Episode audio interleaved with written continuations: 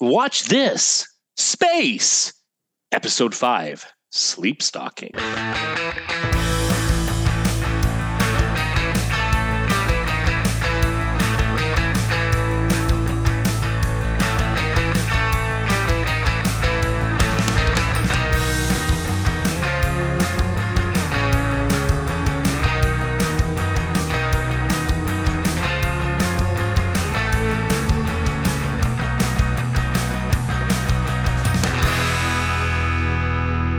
Welcome to Watch This Space, where we dive through the airlock of reality and into the universe of speculative cinema to look at what was and what could be.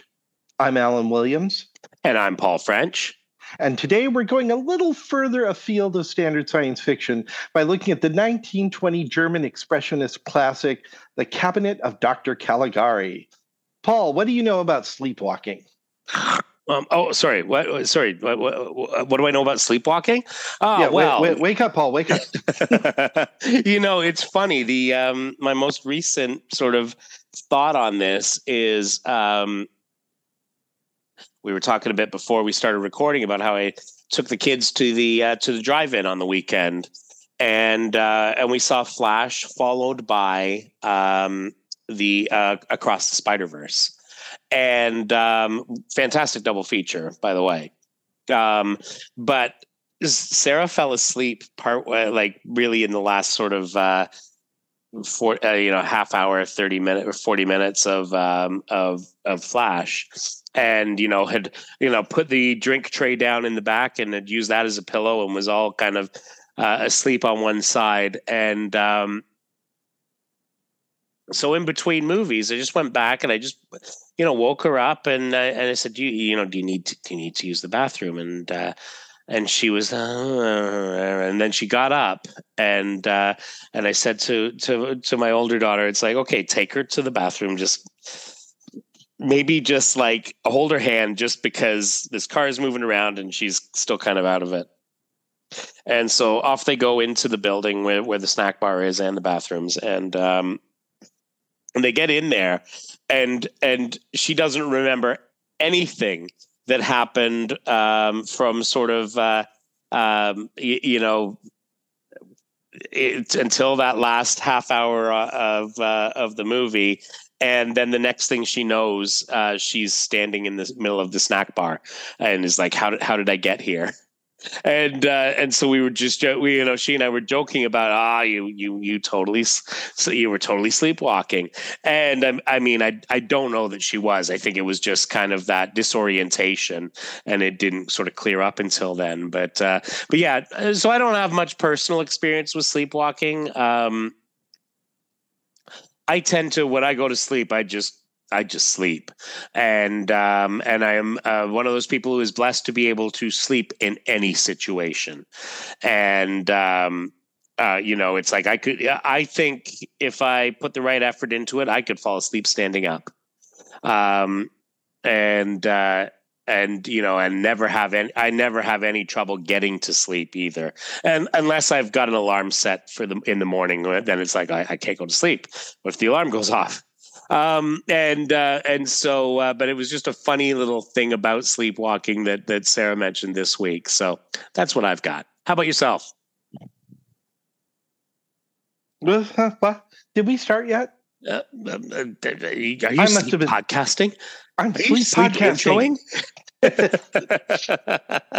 I have, yeah, I don't have much experience with sleepwalking either, but um, I do have one incident, and that is that once I woke up when I this is when I was a teenager. Uh huh.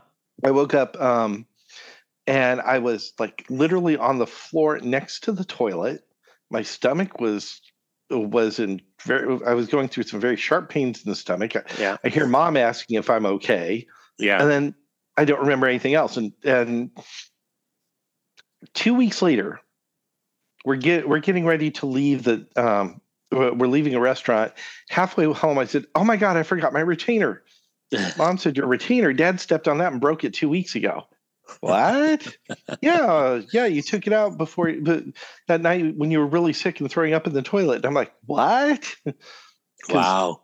Yeah, yeah, I don't remember where we went to eat that that time um, or what it was, but it was something that just disagreed with my stomach when I was like 13, 14. Uh huh. So yeah, and it's like, ooh, and there went the retainer. We never and we never bothered to replace it because my teeth were fine by then. But Yeah. it's just one of those, oh, I did what? Right. Yeah.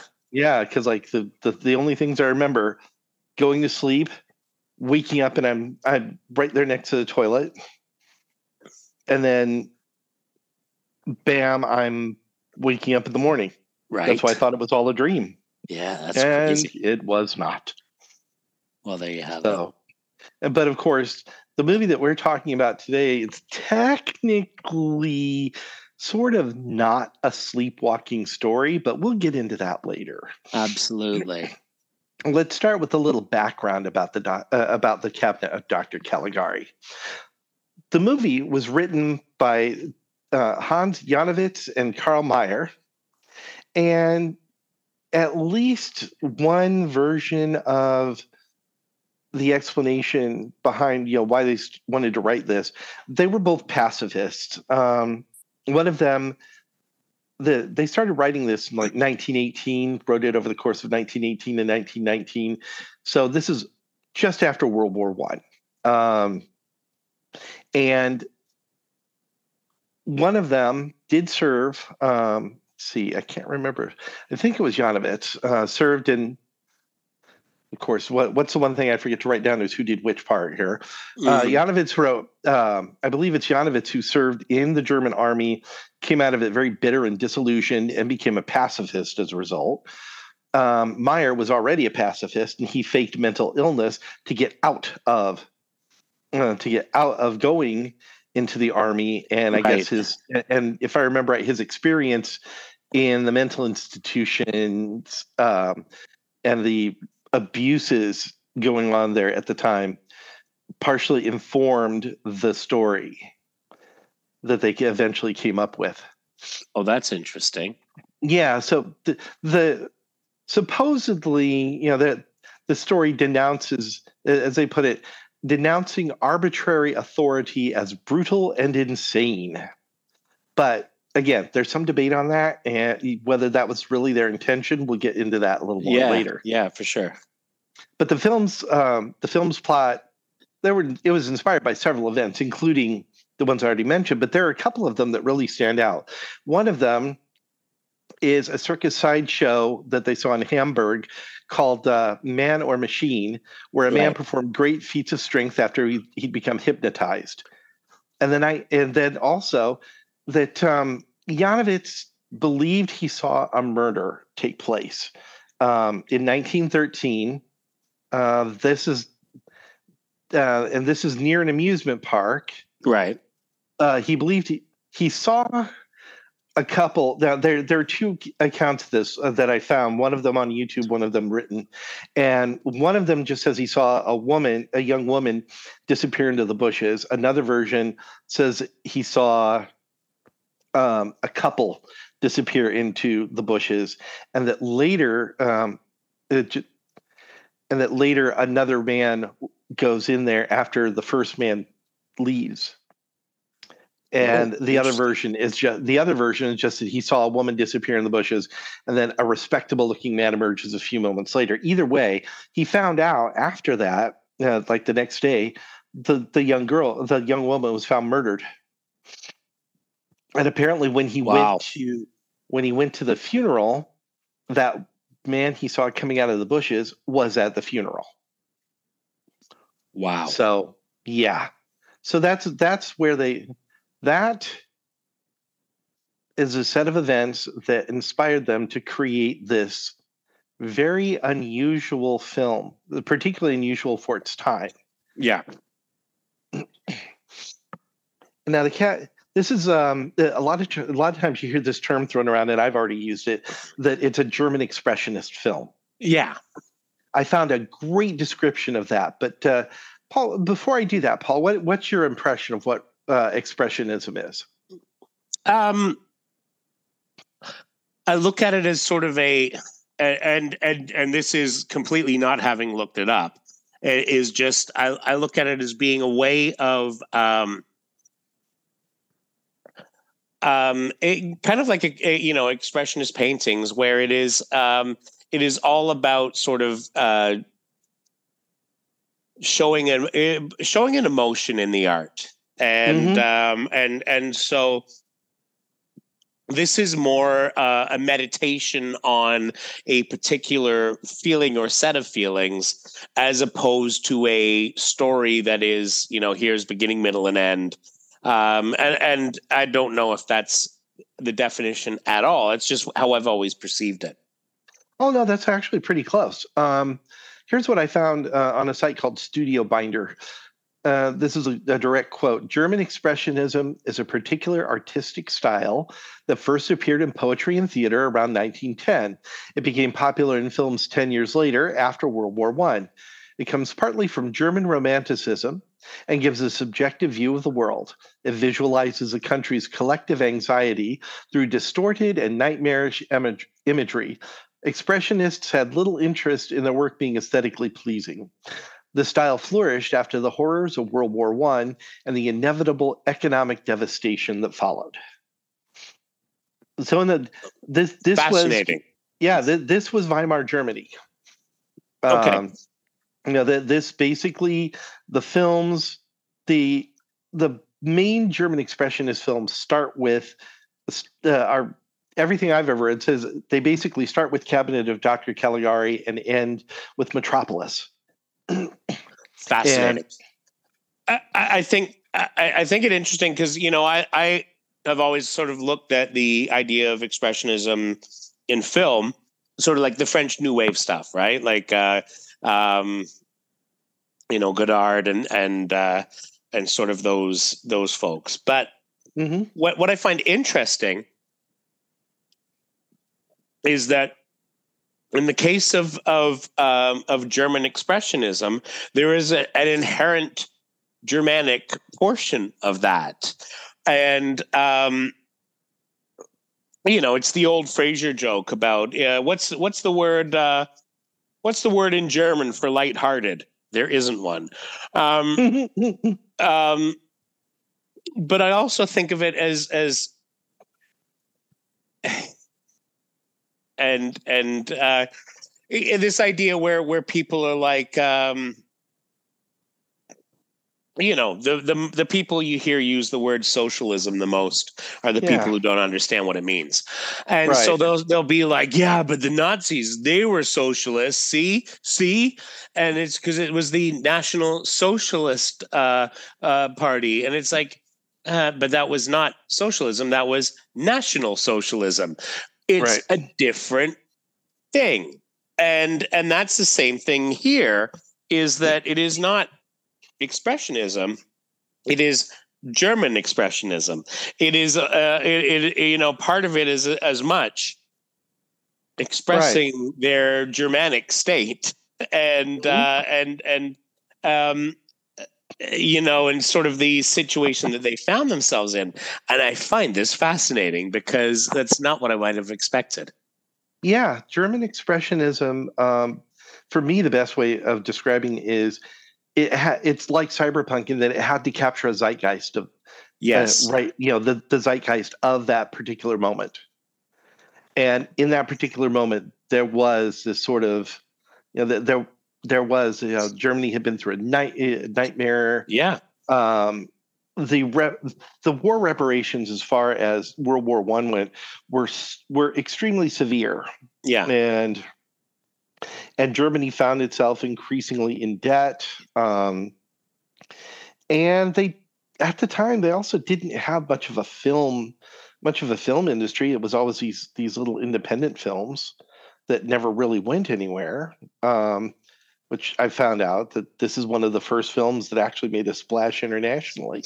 You know, this reminds me of something. Uh, I remember in the fifth grade, um, and again, this kind of comes back to something we talked about uh, pre-recording. As uh, I um, remember reading William Shirer's book, "The Rise and Fall of the Third Reich," mm-hmm.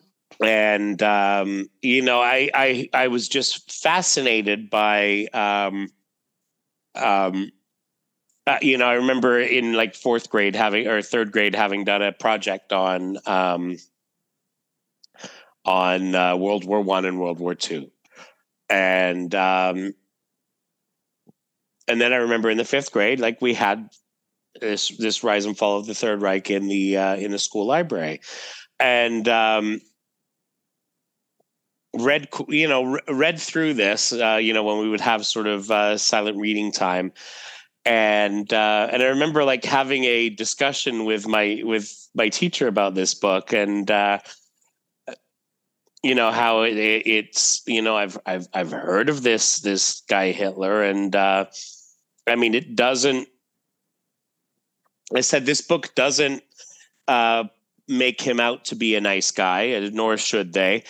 But there were parts of it where, and you know what I, you know where where they want to make you feel bad for him, and and and and so I was like, you know, parts of of it where. Um, they tried to make him a sympathetic character to a certain degree, and one of the things was about you know going to uh, in post World War One Germany, going to uh, uh, going to the movies, and uh, and this was where he uh, you know started his sort of rampant anti-Semitism, and uh, but it was it talked about going to these movie houses that were run by by Jews.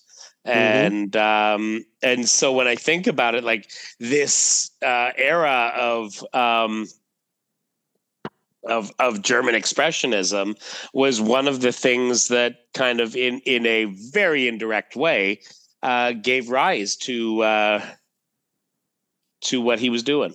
Um, yes, you, you, know, and it, it, it this is this is fascinating to me. Yeah, this this was a time period. Um, the if if you look at at what was going on in Germany at the time, um, a good something else to look at, although this takes you know this is a few years later, is to is look at Cabaret, the the musical. Oh, uh, Willkommen, yeah. That's Willkommen, bienvenue, welcome. Um, that's the, the original that original movie, like the uh, the you know Joel Grey movie. God, uh-huh. so much. Yeah, that that was a that was a fun one because um, because PJ had never seen it. He said, "Oh, I don't want to. I don't want to watch. I don't like. I don't like the idea of the movie." Our TV went out and I was telling him about a scene. Yeah. I had actually used a scene from Cabaret to teach, um, to teach about bias, and in uh, my in the class at the first year composition classes, I was doing that that semester. So he got, I, I showed him that scene, and then he started backing up and watching more of it.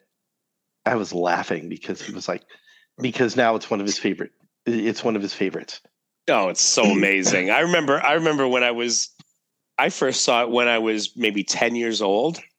Um, mm-hmm. Actually, prob- probably pretty much the same year that I was reading this book, by, by the way. Um, when a friend and I discovered that we could uh, rent the, uh, or we could sign out a, a, um, a video disc player, not a laser uh-huh. disc player. No, no, those were years later.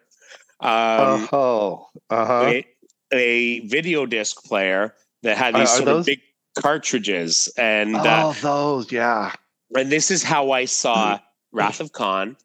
Um, uh-huh. we rented like wrath of khan we rent uh, or signed out again the library um, right. we signed out uh, wrath of khan um, cabaret the verdict with uh, like uh, paul newman um, uh-huh there's a, a hell of a collection of movies at 10. Yeah. That's um that that's quite a collection. Or I guess it had to have been uh eight no, we had to be been 12 because uh um Wrath of Khan. Mm-hmm. Um, right. So, uh, so anyway, but it was, uh, a collection of movies. And I, and I remember even thinking at the time as we're watching Cabaret, it's like, this might be a bit beyond me. Yeah, and, but I still loved it so much. Well, the, uh, I, I, yeah, you you're about like me. I mean, I was twelve. My brothers took me uh, to see The Shining when I was twelve. Right. when it first came out. mom wasn't paying that much. Uh, my mom trusted my brothers, and my brothers knew what I could handle. So And where And were look- you in the batting order? I was third of four boys. Fifth, yeah. fifth of I mean, I know six- I know how much leeway children. we yeah, I know how much leeway we live to our second child. Yeah, Um, so it's like- yeah. It, it, my my board designation would be five of six. um, yeah, I was second youngest. My brothers were were nine and thirteen years older than me, and my sisters were even older than that. So, wow, yeah. um, so my my older brothers took my younger brother, who was eight at the time, and Yeah. me um, to see The Shining. So Nice. we we we were we were used to seeing things like that when you were um, and like you were talking about the drive-through Yeah. or the drive-in rather. The Which is drive-in- funny because we often make that that distinction of the drive-through versus the drive-in. And Ella Mhm. came in to me the day before we were going and said, "Are we going to go and see the movie at the drive-through tomorrow?" And it's like, "Oh, honey, the the you know, seeing a movie at the drive-through it takes a long time. You got to keep circling around, circling around." uh-huh. we used to um, my brothers would take us when there uh, a lot of times uh, on the weekends when at least the drive-ins around around Peoria had triple features yeah. And we were usually falling asleep by the, by the time of that third feature Oh, they- I, sometimes, I take my kids there on a on a. Friday night after I've been working all day. Mhm. Guaranteed, I am asleep uh, for a good chunk of that second movie, and um, you know, and it's like, I mean, hey, hey you know, I, I'll like have the window open, and I'm just like, uh-huh and um, you know, I'm sleep stalking, and um, see what I did there. Um, yeah yeah, yeah, and um, and certainly like a, a second, you know, watching the second movie. I mean, I I was caffeinated enough uh, as uh, Spider Verse came on, and then the Spider Verse ness of it uh, Right. carried me along. Uh, but um, oh yeah but certainly, of- like the idea of a third movie. Are you freaking kidding me? Most people i um, know left would leave after the after the second movie Yeah. um, sometimes we would stay and we would see at least the beginning of it and decide if it was too cheesy to keep watching and about I was surprised how many- we'd fall asleep on the way home Yeah, and I was surprised how many people uh, left before the Spider Verse movie, and it was like, yeah really? Um, it's like, Weird. boy, they they hated that Clooney joke. Oh man. yeah Um, So- but anyway but um yeah but but let's wait let us wake back the, up the discussion about the about the film by saying it's also one of the first films that employed um, a twist ending by using a frame uh, by using a frame tale yes, And- yes, you know the the frame tale is nothing new. I mean go back to frankenstein. Go back to frankenstein in uh, mary shelley's original novel yes, absolutely. it's a it's a frame tale because they find it's the story of somebody fi- of this you know ship finding Victor uh, Victor Frankenstein dying out there in the Arctic, um, and ends you know and then the rest of this you know and then the story is told in flashback and then it ends bringing it back up to the present with the creature basically bidding farewell um, and taking Frankenstein's name. Well. Can I just say for a moment here, uh, you saying that using the term frame tale, I was like, wait a second. Do I know this term? Um, and uh, and of course I do because as a loyal comic book reader, uh, I remember um, um, uh, you know Levitz, uh, you know just after the um, Great Darkness saga, you, you telling his story about why Green Lanterns were no longer allowed on Earth. Um, mhm. there was a thing where it was like you know uh, Keith Giffen and Larry Mahlstedt framing sequence, and um, Mhm. you know where it was basically sort of wraparound to the story, Yeah. and uh, and it was it's like oh my gosh, so yeah, you know I mean I that's where I learned that term, and this again get takes me back to where it's like yeah comics teach you uh, teach you so much Oh, definitely. about uh, about about narrative and different styles and that sort of thing. And uh, and I'm always uh, grateful for the way that they uh, credited such things so that it's like, you know, to me that's always a framing sequence, and uh, yeah. and so love love uh, love hearing that this uh, this actually goes back a far longer way. Oh, absolutely. I mean, I Yeah. remember um, an issue, early issue of Infinity Incorporated, where uh, Roy Thomas did the same thing, where he set up the story, but then it's a literally reproduced um, the story from Flash Comics, where Hawkman first meets the Phi- the Phyther- Feitherans, I think they're called. Um, yeah, yeah, Um, yeah. Nor yeah. people. Yeah, nor does yeah northwind's people um but uh yeah so th- this is one of those th- this is a frame tale in that Nice. uh and and so the majority of the story is a flashback but then there's a twist ending that are that apparently wasn't what the writers originally had planned uh, originally uh Yanovitz and Mayer wanted to wanted the story to be told as they put it kind of in a straightforward manner right. um, there there was a copy of the script that was recovered uh, decades later, and it's missing the final pages, so we don't know how the frame tale would have ended. But there was a Oh, frame tale attached to it. But the frame tale was literally um, was literally the the main two characters, the the hero and the romantic interest talking um, at a party. Uh, they're hosting a party, and somebody asks them to retell the story of something that had happened to them 20 years earlier. Mm. So it was going to be presented as this is a real story. This is not okay. Spoiler Mm. warning for anybody. If you want to, uh, if you want to continue listening, you will probably hear this spoiled several times. But it's a movie that's over 100 years old, so I'm going to tell you now. Yeah. the twist ending is that they're they're in an insane asylum, and that the person the person who is supposedly the um, the evil Dr. Caligari is the director of the asylum. And everything has been told from the point of view of a character who is himself one of the patients. And so Uh-huh. uh, and it's so it's great in that the frame an un- not- unreliable narrator kind of thing. exactly you Yeah. you read my mind this Yeah. That this is not only um, a good example of a frame tale you know it's like one of the first examples we have of frame tales with a plot twist at the end in a film but also an unreli- uh, an unreliable narrator in the film Yeah. because you, you come away from it saying but wait what was the truth what's you know you, you come away actually thinking oh this is you know this guy's nuts it's a it's a little more cut and dried than maybe some of the frame tales that you might see um you know down the line and think about the number of times that you've seen a film where somebody where, where you're walking away questioning somebody's sanity Yeah. well, and And- it, it- this this takes me back to something like um, you know a uh,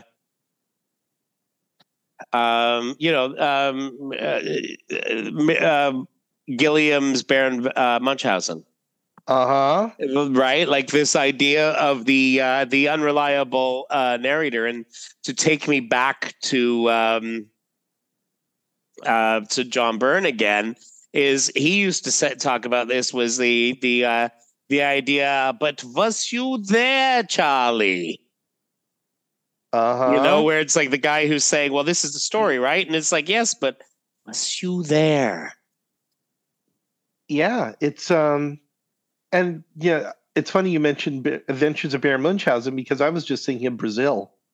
Yeah, Brazil itself is you know that um, doesn't have it, it's a pretty straightforward story, but Yeah. the end of it, the end of it, and discovering how uh, discovering the twist at the end of that film, um, or Shyamalan, uh, uh, Shyamalan's films yeah, do this with a with twist endings. They don't do it frame tales, but they do but they do that twist ending, um, like The Yeah. Village. I think was the Oh, name yeah. of it, where yeah. where it turned out it was the present day the whole time, or I see, uh, or you know, when Haley Joel Osment sees dead people. Yeah. So But to But me, that- that's uh, yeah. I mean, they're all um,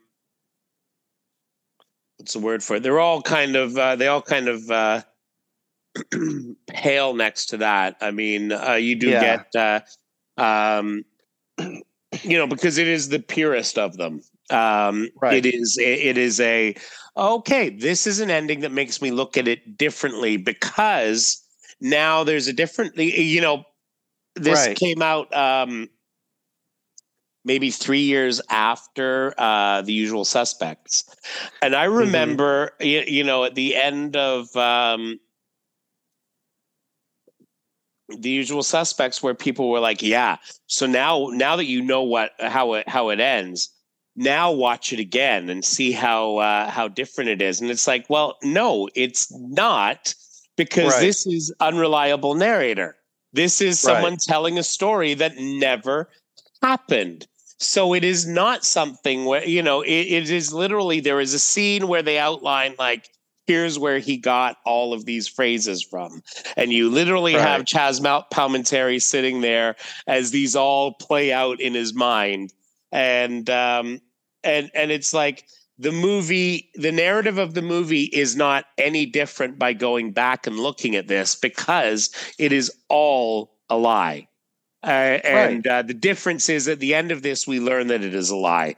And with whereas with um, um sixth sense now it's like okay now look at the now knowing what you know at the end of that go back and and and watch it and realize oh wow that was really clever and, Yeah. you know and and that's there's a big a, a huge gulf between those kind of things and i remember people trying to conflate the two and uh and it's not and this that's Yeah. you know and and it and like again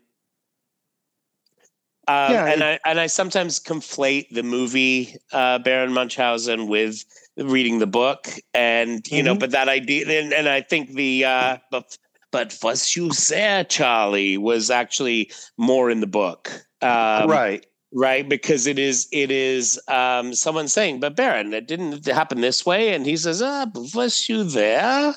And it's like, well, it doesn't matter if you were there if you're lying to me, Right. Um, and uh, and and so uh, you know, I, th- there's there's a um, the the idea of unreliable narrator isn't necessarily a um, it is not a narrow definition because um, there there are Well- lots of ways that that can go and yeah. uh, and that's what's really interesting about this is it does it does change your perspective on the movie but it is more in the um in the Verbal Kint way uh in Yeah. that um you know it is not like oh well now examine the the exact same events through these eyes no it's not that it is uh it is like wait a second none of this was true Yeah. And, Exactly. uh, it's yeah this is definitely much more uh, much more like the usual suspects than it is the sixth sense in terms of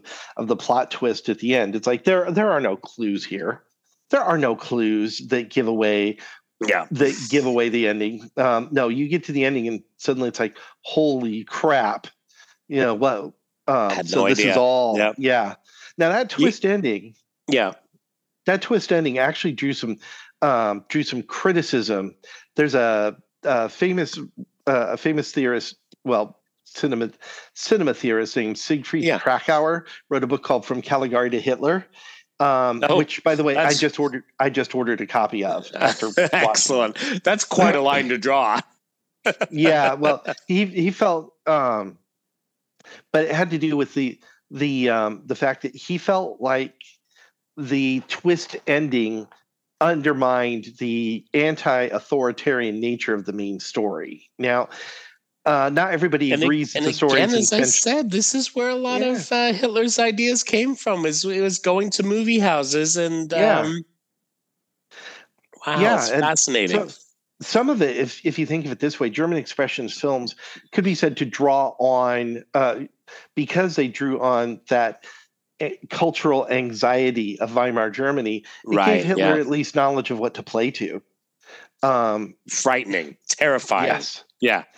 But and but it you should one of the things about um, Kracauer's argument is that not everybody agrees that the story's intentionally anti-authoritarian. Um, Jan, Janowitz himself, in an interview in 1941, said it was only years after the film was released that he realized that um, he had a that he and uh, Mayer had this subconscious intent to expose the authoritative power of an inhuman state.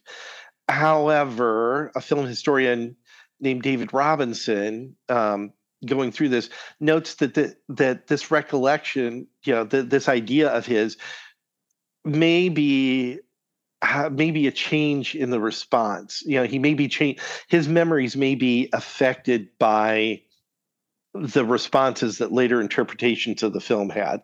Uh, kind of like there was a a woman named Karin Blair, I think a woman, well, a person named Karin Blair who wrote uh, a book called Meaning in Star Trek back in the 70s.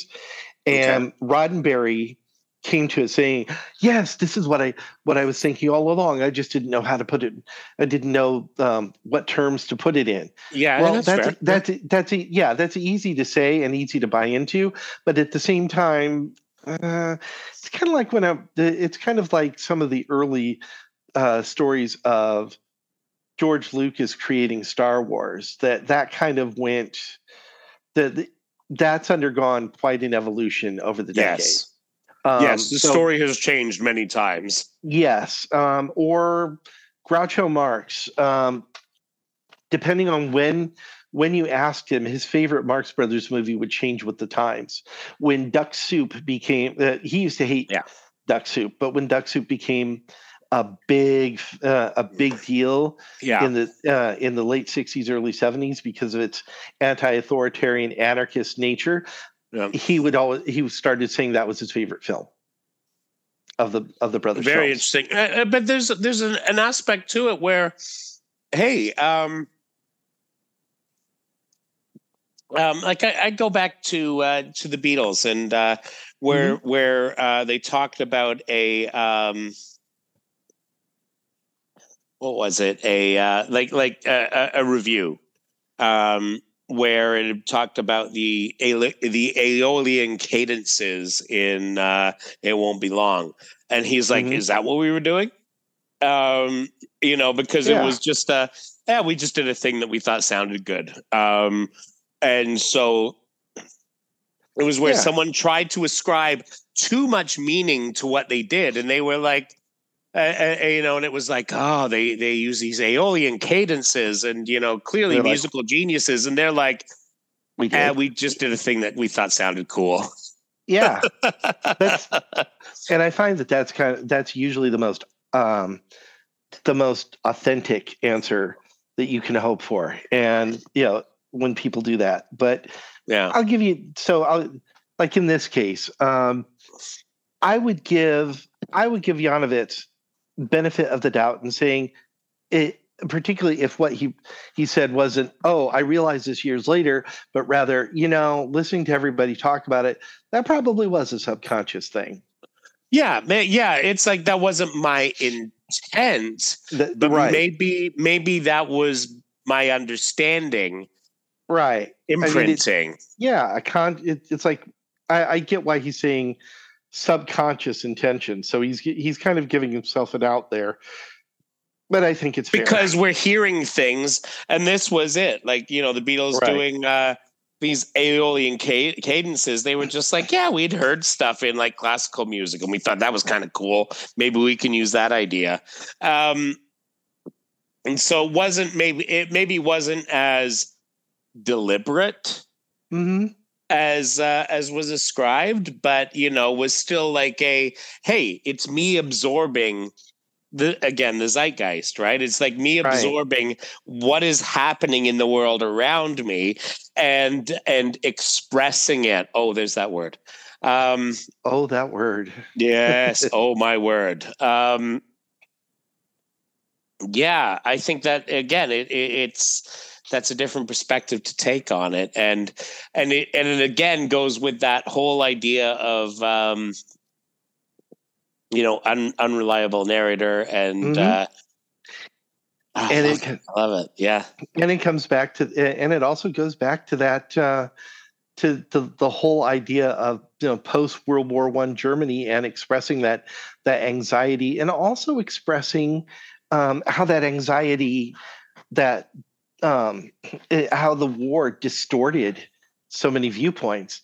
Um, there's a uh, Alex Barrett uh, a few years ago, literally on the hundredth anniversary of the cabinet of Dr. Caligari, wrote uh. this about it, and I think this is um, this is an interesting thing for a country still darkened by the shadow of war. The yeah. on-screen deaths couldn't help but recall those of the battlefield, and later critics would point towards Cesare as a stand-in for the brave young soldiers who were sent to fight, kill, and die at the behest yeah. of the callous government. Still, with the war at an end, international territories began lifting their restrictions on screening German films, and Caligari benefited from the fortuitous timing of its release.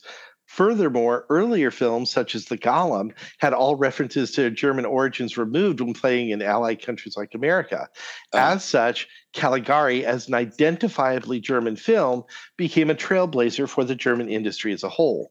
So, I mean, Amazing. the whole world, yeah, this is one of, like I, uh, I, I, had said it earlier that this rose to international, uh, international prominence, and this mm-hmm. is, you know, part of it is because it's capturing what I consider to be a universal experience, anybody who's sent out onto a battlefield. Yeah.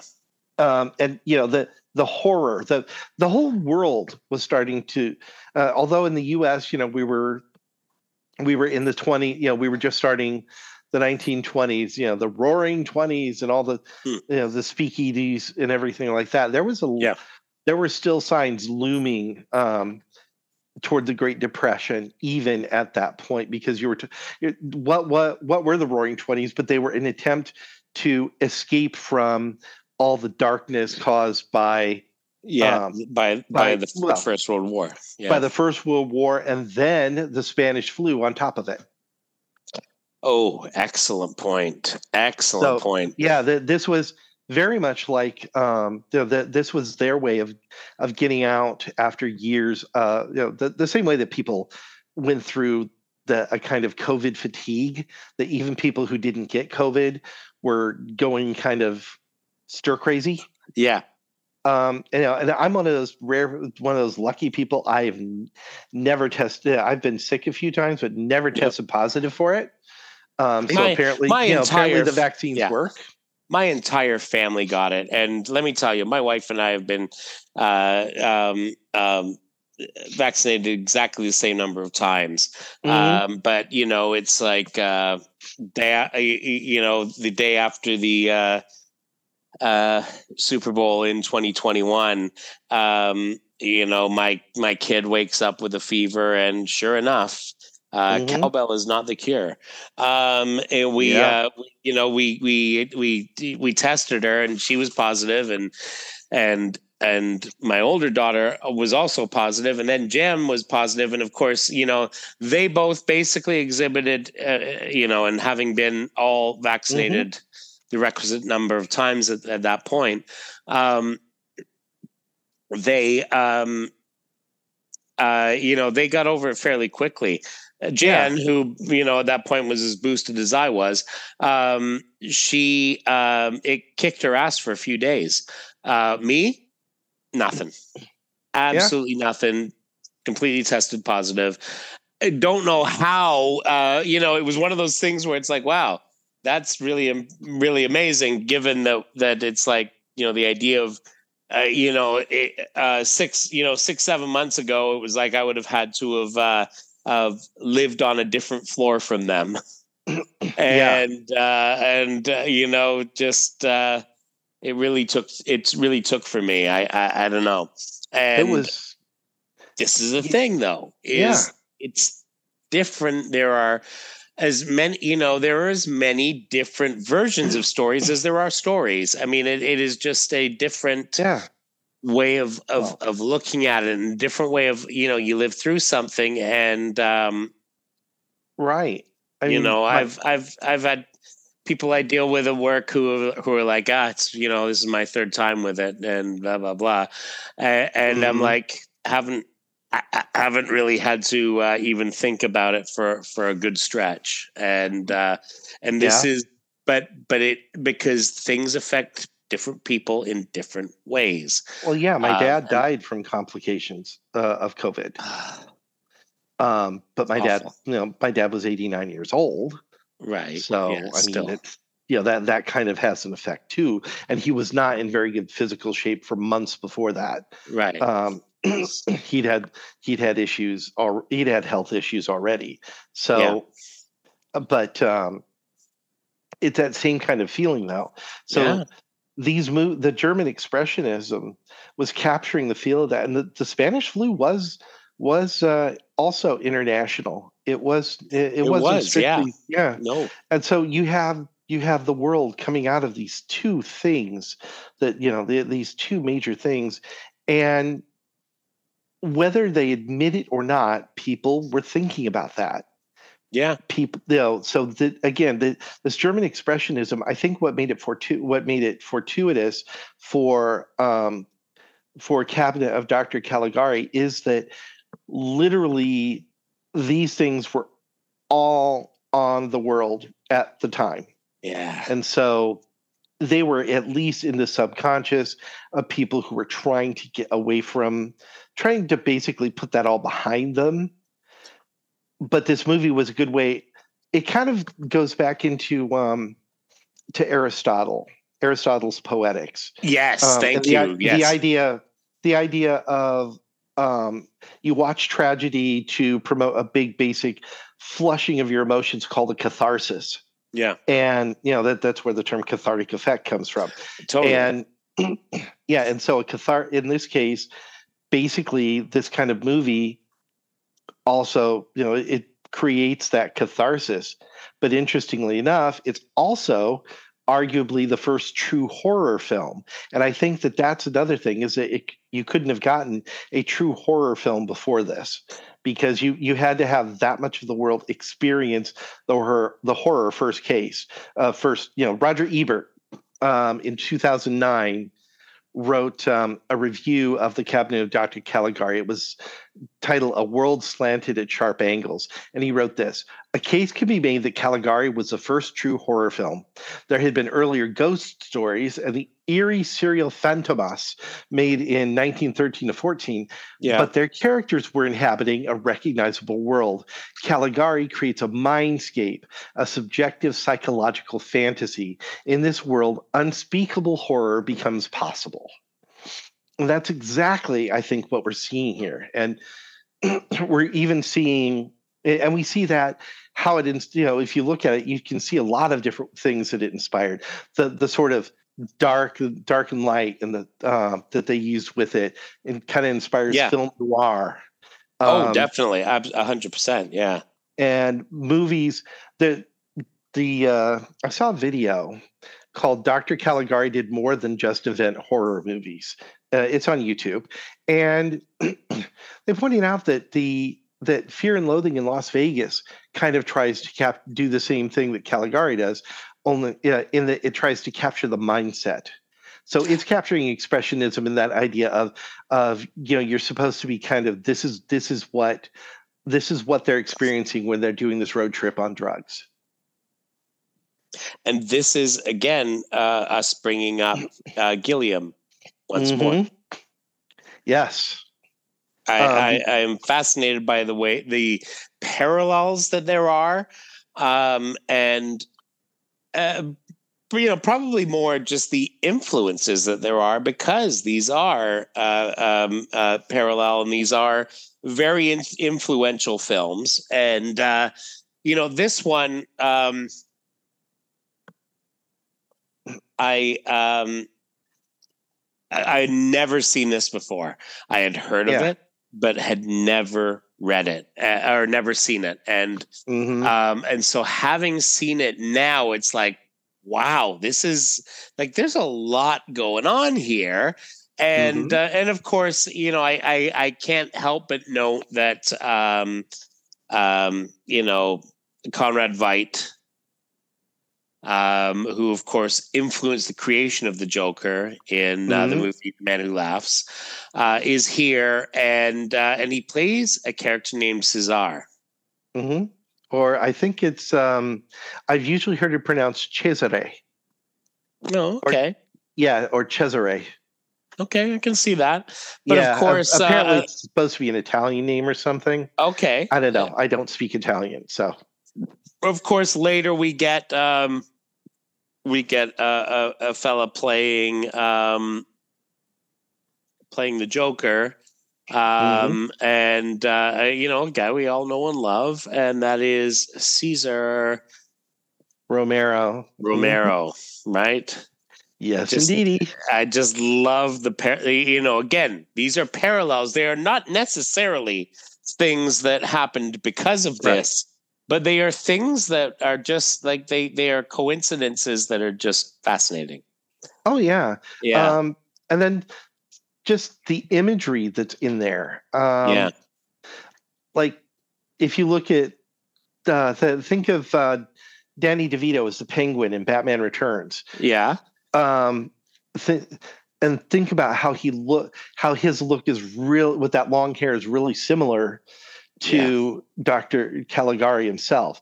Take a look at Johnny Depp as Oh. Edward Scissorhands. yeah Very much, very much Cesare. oh my gosh that's And, you know, crazy this this is what inspired a lot of the, a lot of looks for goth uh, for goth kids.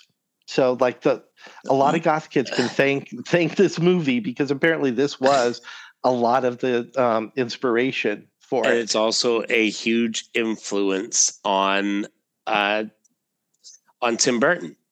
Like, Right. like I- you know, again, just sort of these these really big contrasts, which was one of his things. Um and and uh, and yeah, just just sort of dealing with that that different uh that different perspective on things you know this idea of um you know of of um you know of of Caligari Mhm. being an influence on on so much Oh yeah, cinema. I mean Cali- Caligari. Uh, the just look at the sets. Okay, the sets. There are different stories as to why as to why the sets look look the way they do. I mean, you know, they're they're cubist. They're, they're basically somebody did sort of cubist style paintings on canvas for the sets, and uh, yeah. obviously, I mean, this was this was probably partially a cost saving measure, but at the same time, this is you know. It's very clear that that's intentional because we've seen we've gone all the way back to um, 18 you know 1896 1898 where whatever the year that was 1898 we've gone all the way back to before 1900 and watched a film where the set was obviously more realistic looking than anything we see in cabinet of dr caligari but that's part of it that's Yeah. part of it um, and you talk about burton burton's inspirations think about batman and batman returns and all basically the monolithic look of the buildings more Yes. expressionism probably drawing from uh, Fritz Lang's Metropolis in that case. I, I Or- felt that. I felt that at the time that it was Yeah. very, you know, because we had just seen the um and and you know, just for lack of a better phrase, like that restoration of Metropolis where we had now we had the music of Queen uh taking us through it, right? Yeah. And um a- a- and it, it it made me think very much of that. Like that's sort of the uh, we're going to take something that is uh, considered uh, very um, rudimentary, uh, sort of a uh, yeah, this is the basics. You know, uh, I don't need to get too into it. Uh, you you deal with it. Um, you know, and and uh, and kind of sending. Uh, sending sort of an emotional proxy through it Yeah. um, but but when you got down to it it was still this one thing and um and and we had boxes that we could fit certain words into at one point that that, now we fit we fit them in different ways Exactly. And this is I mean the the whole nature of what of what Cal the the cabinet of Dr. Caligari inspired is that it, it it's really once you've seen the movie and then you start looking at some of the other some of the other movies out there that have come since, you can kind of see the tendrils of it. yeah um, there are i think there are music videos that have that look take a look at uh, okay for those of us who know who svengoolie is there's a certain amount of his look that's sort of caligari-esque Mhm. the long hair, the top hat.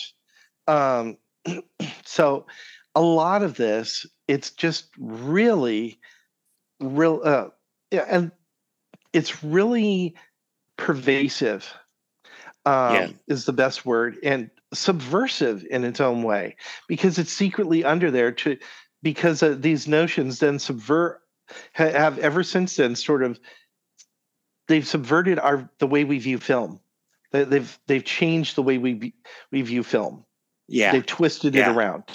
Um, if it had not been, if they if films had stuck to straightforward storytelling, a la some of the earlier silent films that we watched, then I don't think we could we'd have we would have been able to produce the kind of works that we see now. You know, e- even things like Metropolis, where you're moving away from you're moving away from a straightforward story and, and Definitely. layering it or films like um what are those films uh i think inception or shutter island Those are Um, good examples. I mean, I, I think this is that on a more rudimentary la- uh, Exactly. uh, level. Yeah. yeah that's that's what i mean though is without this we couldn't have we wouldn't have had this um to build on to create movies like Yeah. inception and shutter island or um even in some respects uh kubrick's version of the shining Yeah. which is very different. You know, it's very it's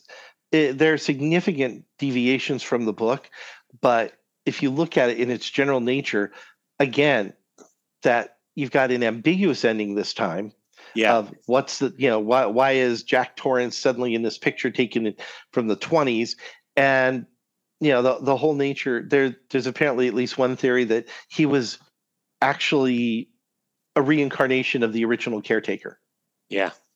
um you know and so looking at some of these stories and this well is this the way it plays out or isn't it those are great for having that you know and the plot twist endings um Yeah. brazil brazil where we have this whole vision this entirely absurd vision of jonathan pryce getting rescued um from be from his torture chamber and you know from being uh, about to be tortured and then we discover you know snap moment nope he died Yeah.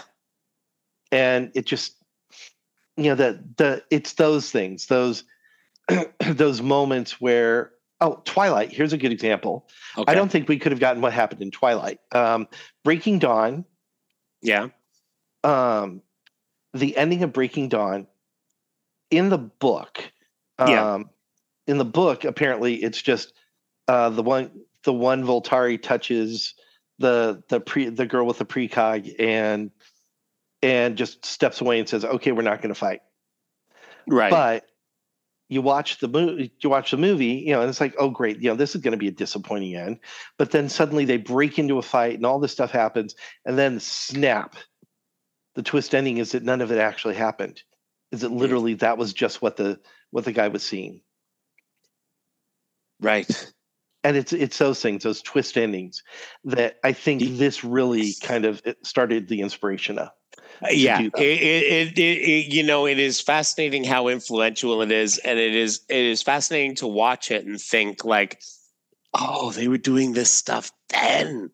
mm-hmm Uh, Yeah. yeah. Just just blown away by it. Um, uh, Yeah, and and as I said, like like you know, unlike a lot of the things where if I hadn't seen the actual movie, I had seen things along those lines. Mm-hmm Uh, with this, uh, I mean, I guess I'd seen things with it along those lines, but hadn't I hadn't yet drawn those lines to it. But but you could feel the um, the sort of the reverberations of its influence, and um, and yeah, so this this one fascinated me. It was a a, a great uh, a great pick for the list, and uh, and and because at first I was kind of like how does this fit in into the theme? And and where it fits in is just in narrative style. Mm-hmm. Um, and also there's still some of the basics but but Oh, there's a lot more about um, about how this influenced the narrative style that we would come to appreciate for all from all this stuff. Absolutely, and this in, um, another thing that's influenced uh, that that this made people more aware of are those kind of um, well have you ever read the book I Am Legend? Yep. Okay, then you know the the twist ending is that the the guy we've been following the whole time, the one who is the star of the Omega Man, Yeah. or you know, or Will Smith, the Will Smith version of the movie, to discover the twist is oh, we don't know. Uh, the twist is oh, they're, they're actually not bad guys after all. yeah. Um, or you know, if you want to talk about unreliable narrators, look at um, oh, I just had it. Well, Logan's Run is one is one example that I can Yeah. think of right off the bat because you're talking about you know because if you're watching everything through through the viewpoint of Logan who whose viewpoint changes uh, through the movie Yeah. and so that that kind of oh wait you know this happened maybe this way so it's all there's a lot to con, to consider about this film that's just amazing and you don't and, and it creeps it kind of creeps up on you as a, as in what what all's in that sort of zeitgeist. And it starts sticking in your head at least for me the first time i watched this was about 10 years ago. And uh, after watching it even the first time i knew the ending because i'd read a, sto- a book about it but watching the actual ending and watching that twist it really you know it really kind of sticks in your head and it keeps you kind of thinking and he keep kind of keep going over it almost like having a almost like having a Ceti alpha eel stuck in your head Almost like that. almost like that and speaking of, of that Ceti alpha eel you know that notorious little little bugger from star trek 2 that wouldn't that Yeah. wouldn't leave chekov and, Doc, and captain terrell alone what's been stuck in your head lately paul Well, well, you know, the big thing that's been stuck in my head is um, in the interest of, as Jen and I drive into work, not listening to news based stuff as um, I sometimes do, and uh, to probably do with having a little less of that. Um, and Jan wants nothing to do with any of it. Um, we've uh, started leading back to, um, and this is something you won't have heard of, but I think you would quite enjoy. Um, is uh, there's a thing on on CBC radio here uh, called the Vinyl Cafe, Ooh. and it was done by a guy named Stuart McLean, who was a um, a storyteller of of some renown in this country, and um, and he developed these characters based on you know people he knew as he grew up, and um, and could find ways to make any story a story about them, and um, uh, sadly, he he passed away several years ago um, uh, of uh, of a, a nasty cancer strain. Um, but um, we're lucky that we still have you, you know there's there's these great ones about like you know he, he had this main character Dave who and we called it the it was called the Vinyl Cafe. Dave ran a record store um, called uh, the Vinyl Cafe, and uh, so all these stories were about Dave and his family and his and the people who lived in his town and his neighbors and uh, and and so what he would do is he would tour around the country and uh, you know find a location and he would uh, basically develop uh, just some stories about the location that he was in and then he would get into uh, here's a, a, a story about dave.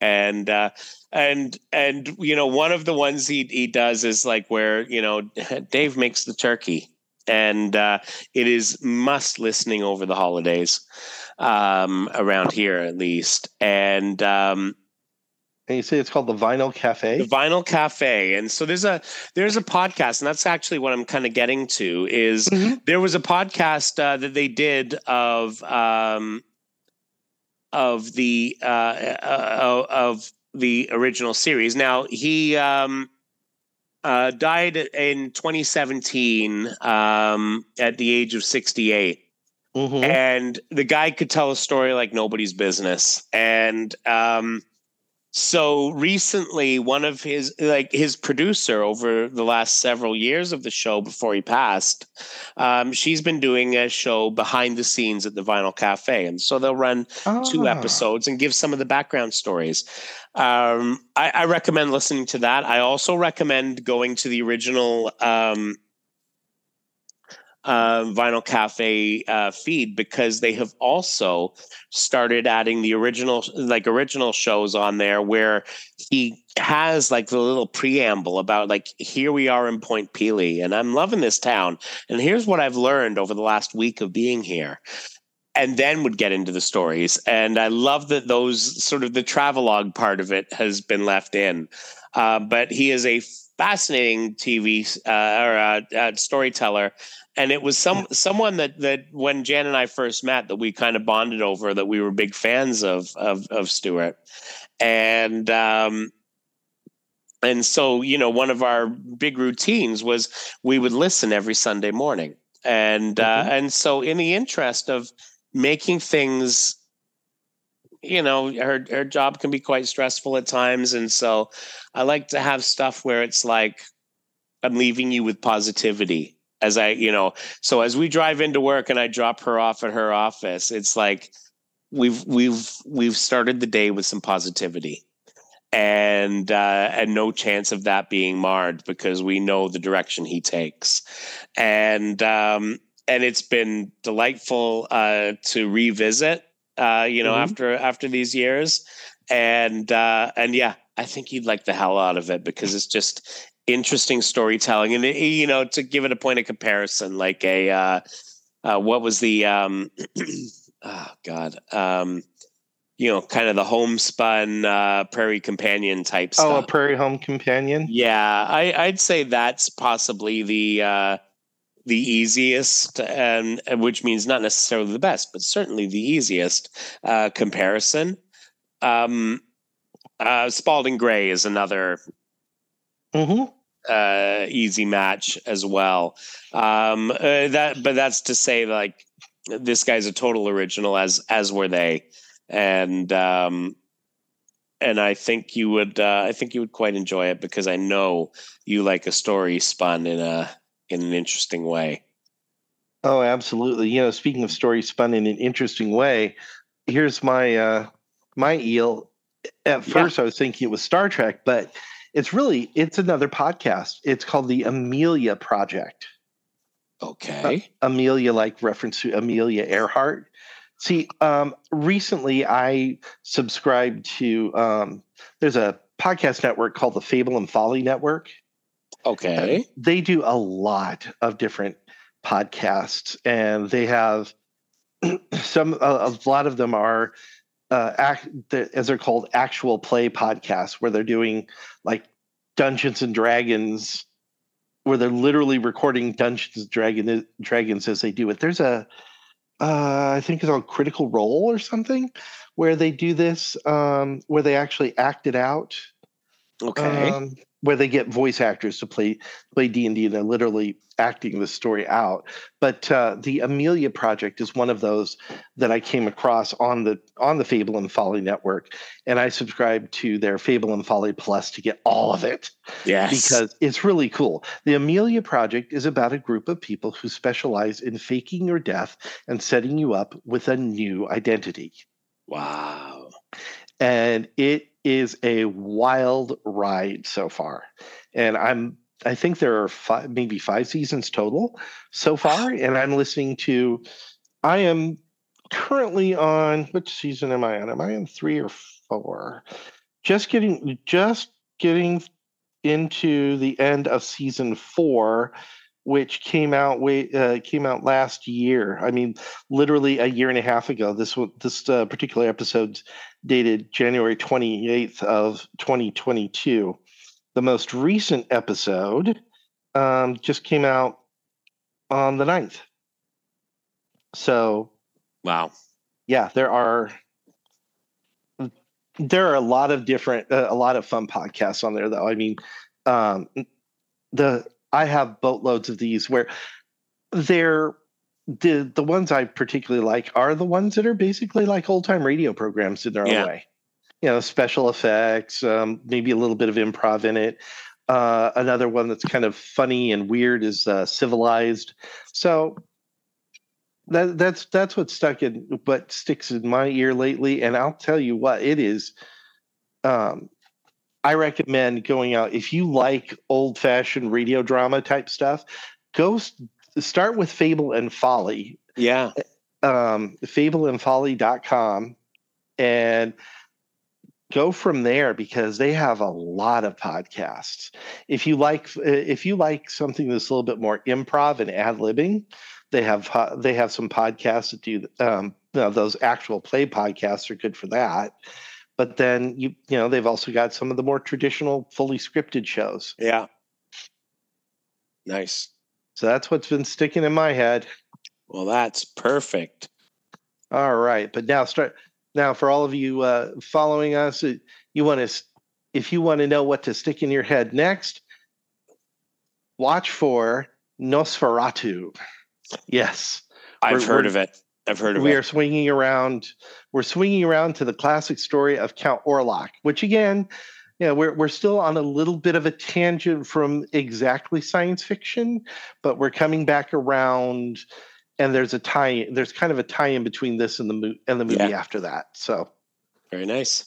The story you've just seen was true. The names were changed to protect the innocent.